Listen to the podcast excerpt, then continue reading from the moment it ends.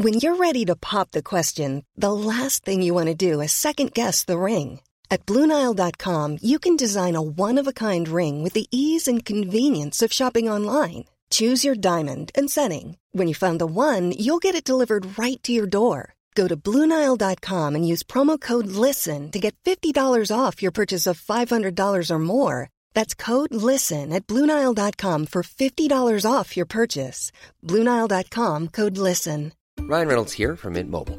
With the price of just about everything going up during inflation, we thought we'd bring our prices down. So to help us, we brought in a reverse auctioneer, which is apparently a thing.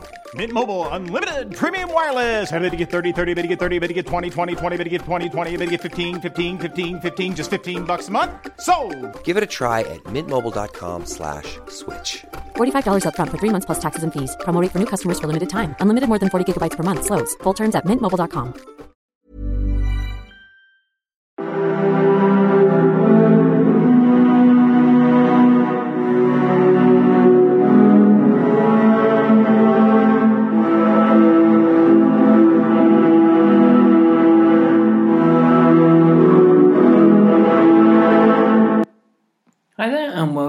to the Explaining History podcast. Now, uh, probably going back a couple of years now, um, I did a podcast on the beginnings of the uh, Communist Party of Great Britain in 1920 and the involvement of the Soviet Union, well, involvement of the, the Bolsheviks uh, in its creation um, and the involvement of uh, Soviet funding uh, in the establishment of um, the Communist Party.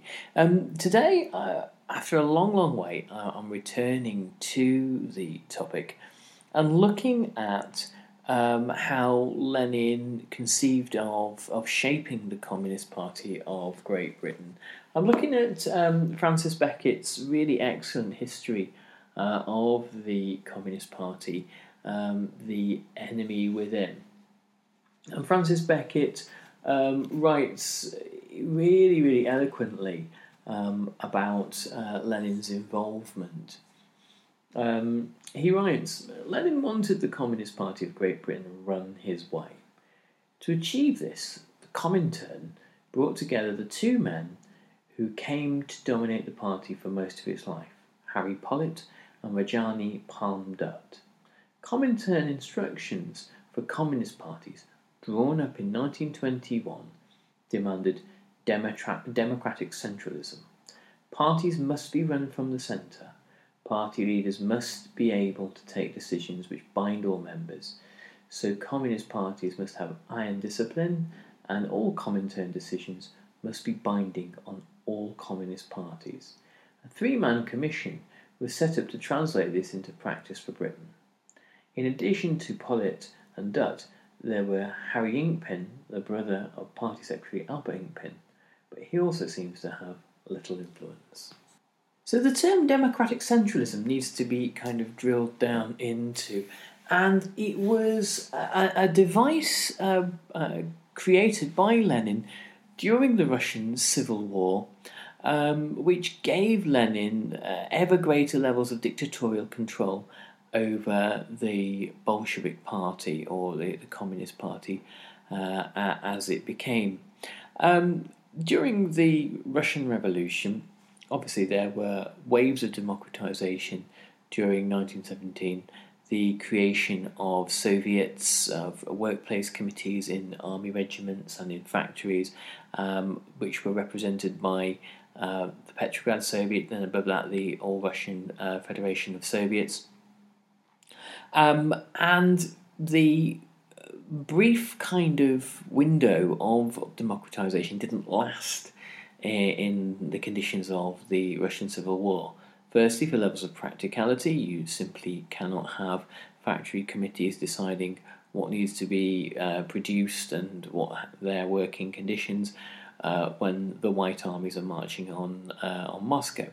Secondly, um, it was always Lenin's intention to extend personal control over the party and therefore over the levers of state in the manner in, in which he did.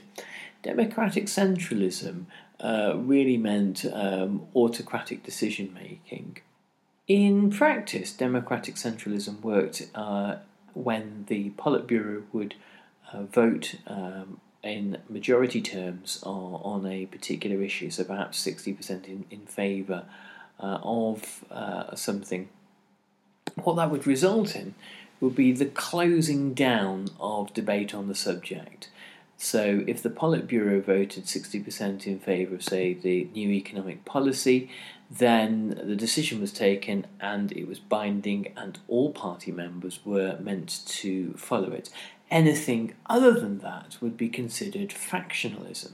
So, um, as you get in all uh, democratic parties, there are debates that never quite go to bed. There are um, within democratic parties such as the uh, Labour Party in Great Britain, or uh, perhaps uh, slightly less democratic parties such as the Republican Party or the Conservative Party, um, there are you know factions and schisms and splits and things that are never quite resolved. Um, the the Leninist way of looking at this, uh, increasingly in 1921, was that um, factionalism should be banned uh, the idea of what factionalism was was you know um, people discussing different policy issues, perhaps on their own, perhaps in each other's offices or apartments, um, and uh, having uh, different views away from Lenin. Lenin, increasingly paranoid, perhaps as the result of his various strokes, saw this um, by 1921 as grounds for removal from the party. Um, in his book in 1902, What is to be Done, he, he laid out the kind of the rough ideas of democratic centralism and said essentially you need this kind of decision making structure in a revolutionary party, otherwise, it becomes uh, just a talking shop where nothing happens. It becomes a bland committee um, and it's easily infiltrated by the secret police. Um, and so you can wind up with all sorts of kind of saboteurs and troublemakers um, uh, bringing endless debate and uh, or uh, injecting contrary opinions into the party. So you need some uh, kind of uh, rather ruthless sort of determination uh, in order to make sure that that doesn't happen.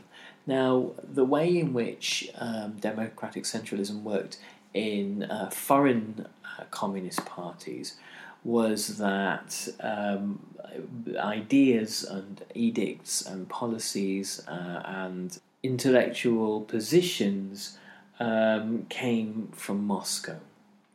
Um, parties must be run from the centre, and party leaders surely must need, needed to um, make uh, decisions and have iron discipline. Uh, but Comintern decisions Comintern decisions decided in Moscow were binding on all communist parties. So it was a way, uh, democratic centralism was a way of making a communist party in Spain, in Italy, in France, Britain, Germany, or America um, a, a, localized outpost of uh, Leninist doctrine in Moscow.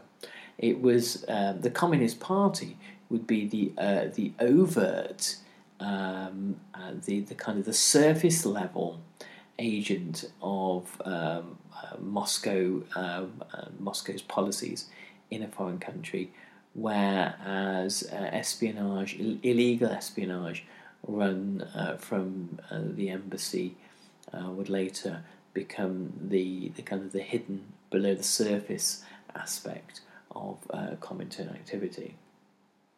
So, a little on Harry Pollitt. Harry Pollitt was born in 1890 in uh, Ashton under Lyne, um, in Droylsden, in point of fact. It's a, a northern um, industrial town in the kind of the cotton country of um, the textiles country of, of, Greater Man- now Greater Manchester.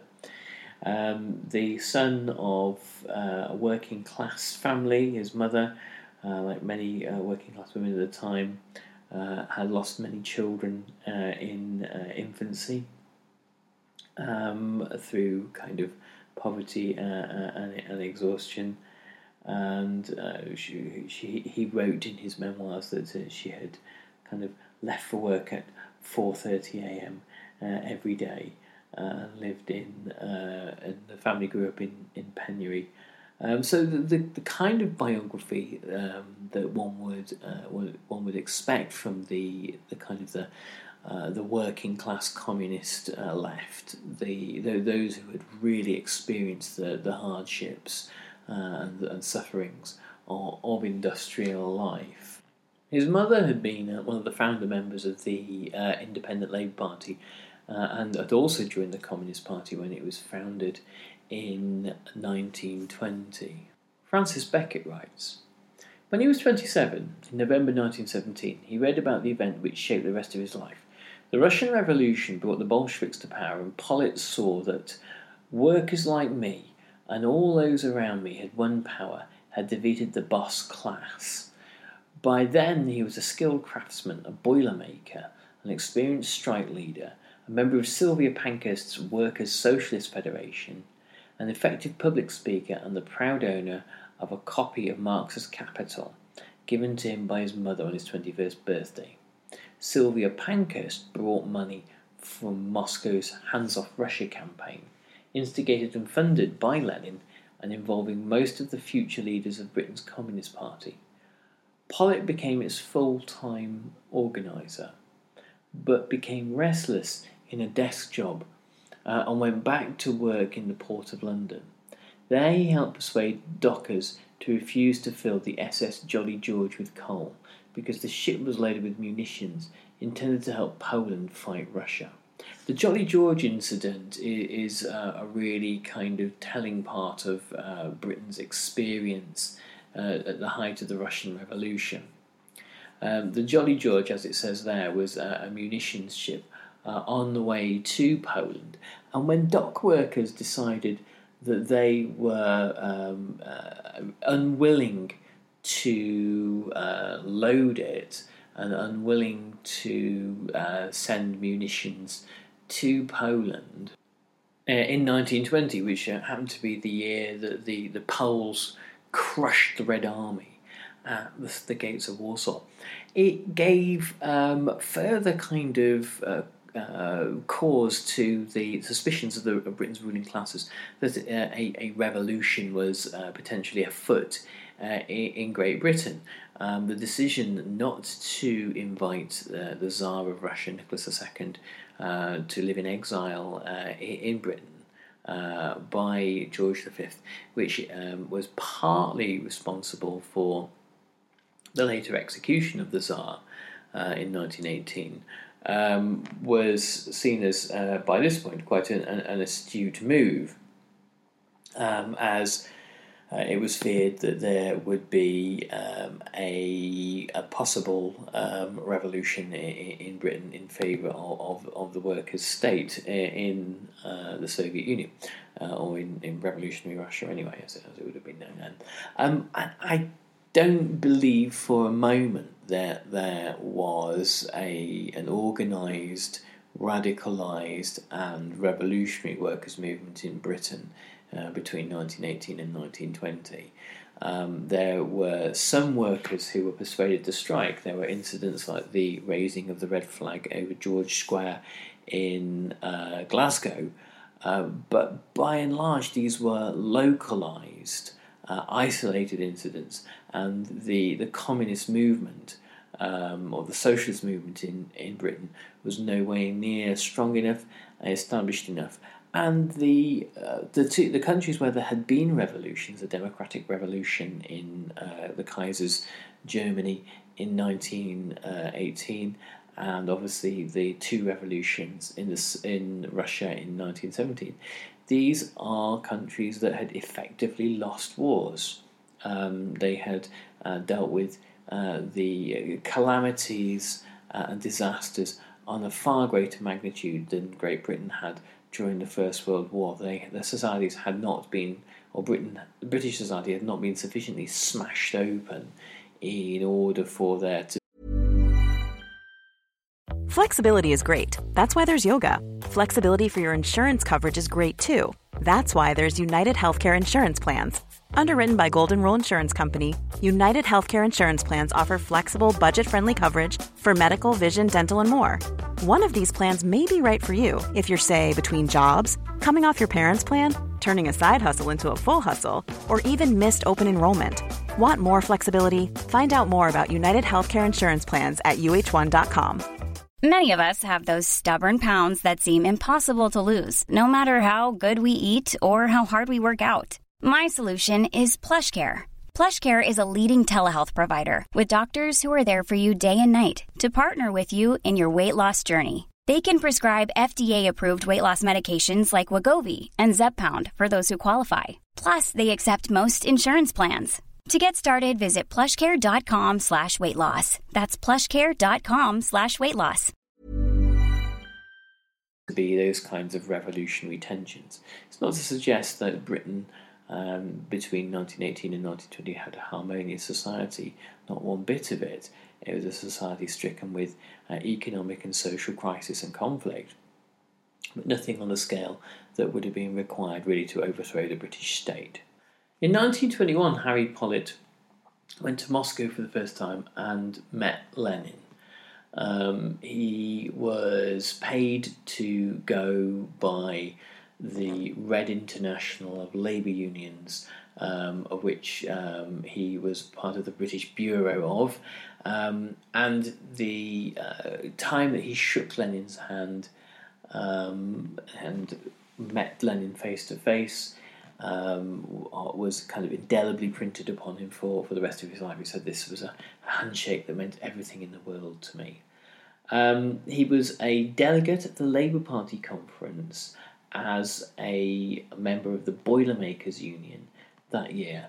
Uh, and there are some curious um, tensions between the Labour Party and the Communist Party of Great Britain during the 1920s uh, and 1930s.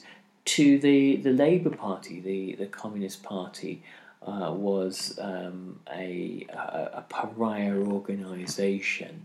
Um, the Labour Party uh, boycotted support for the hunger marches of the 1930s, partly because um, the uh, the Communist Party was involved in, in their organisation.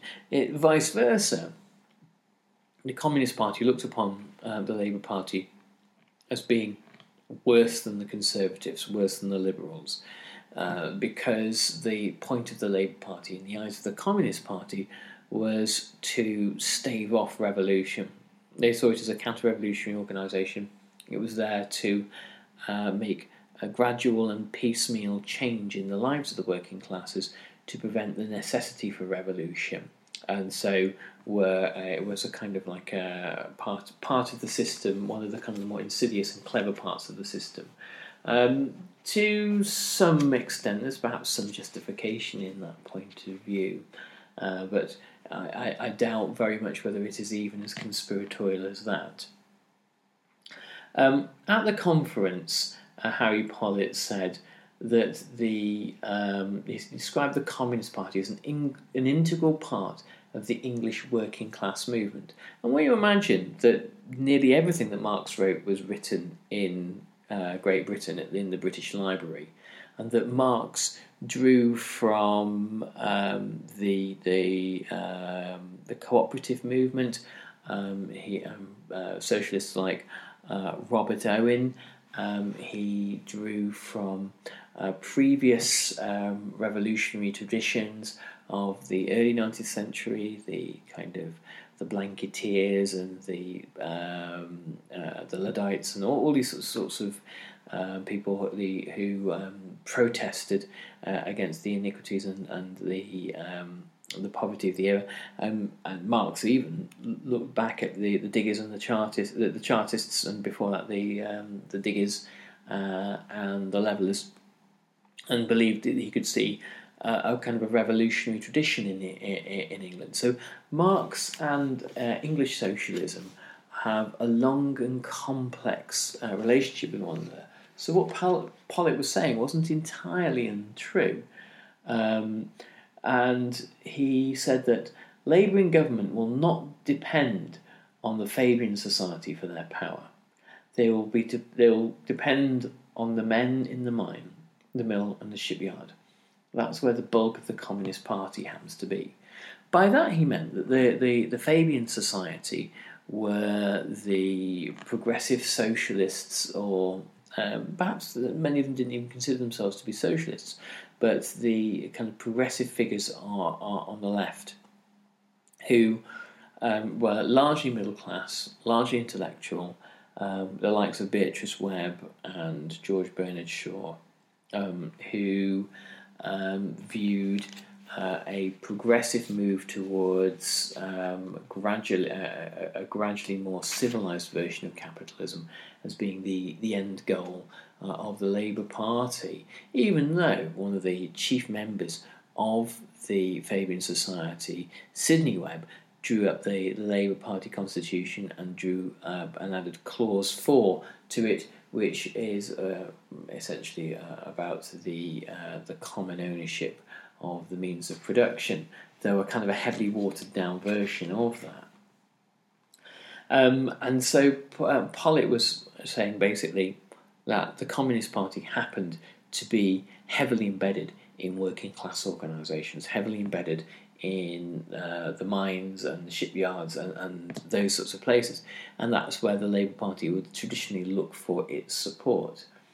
Um, how much that was realistic, um, it, would remain to be seen.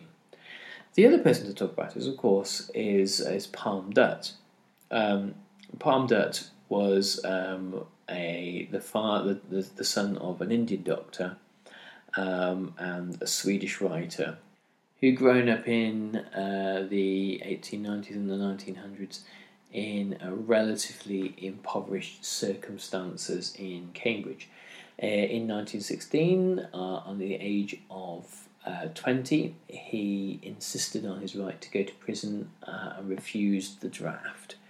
Um, he appealed, and his appeal was successful, and he was uh, conscripted, but refused again and spent six months in prison.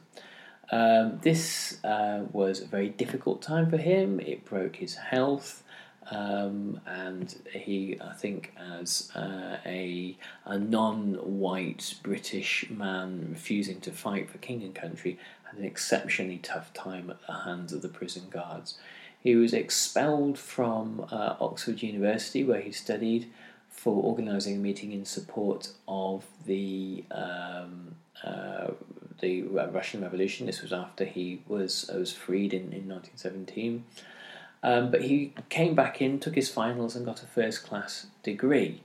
Um, he was uh, a passionate communist, um, and uh, Francis Beckett writes he explained why 50 years later um, he had been uh, so devout in his uh, communist views um, by recalling an international student meeting that he attended in Geneva with uh, the communist uh, Ellen Wilkinson, um, who would soon leave to join the Labour Party and became uh, cabinet minister in the 1945 Labour government.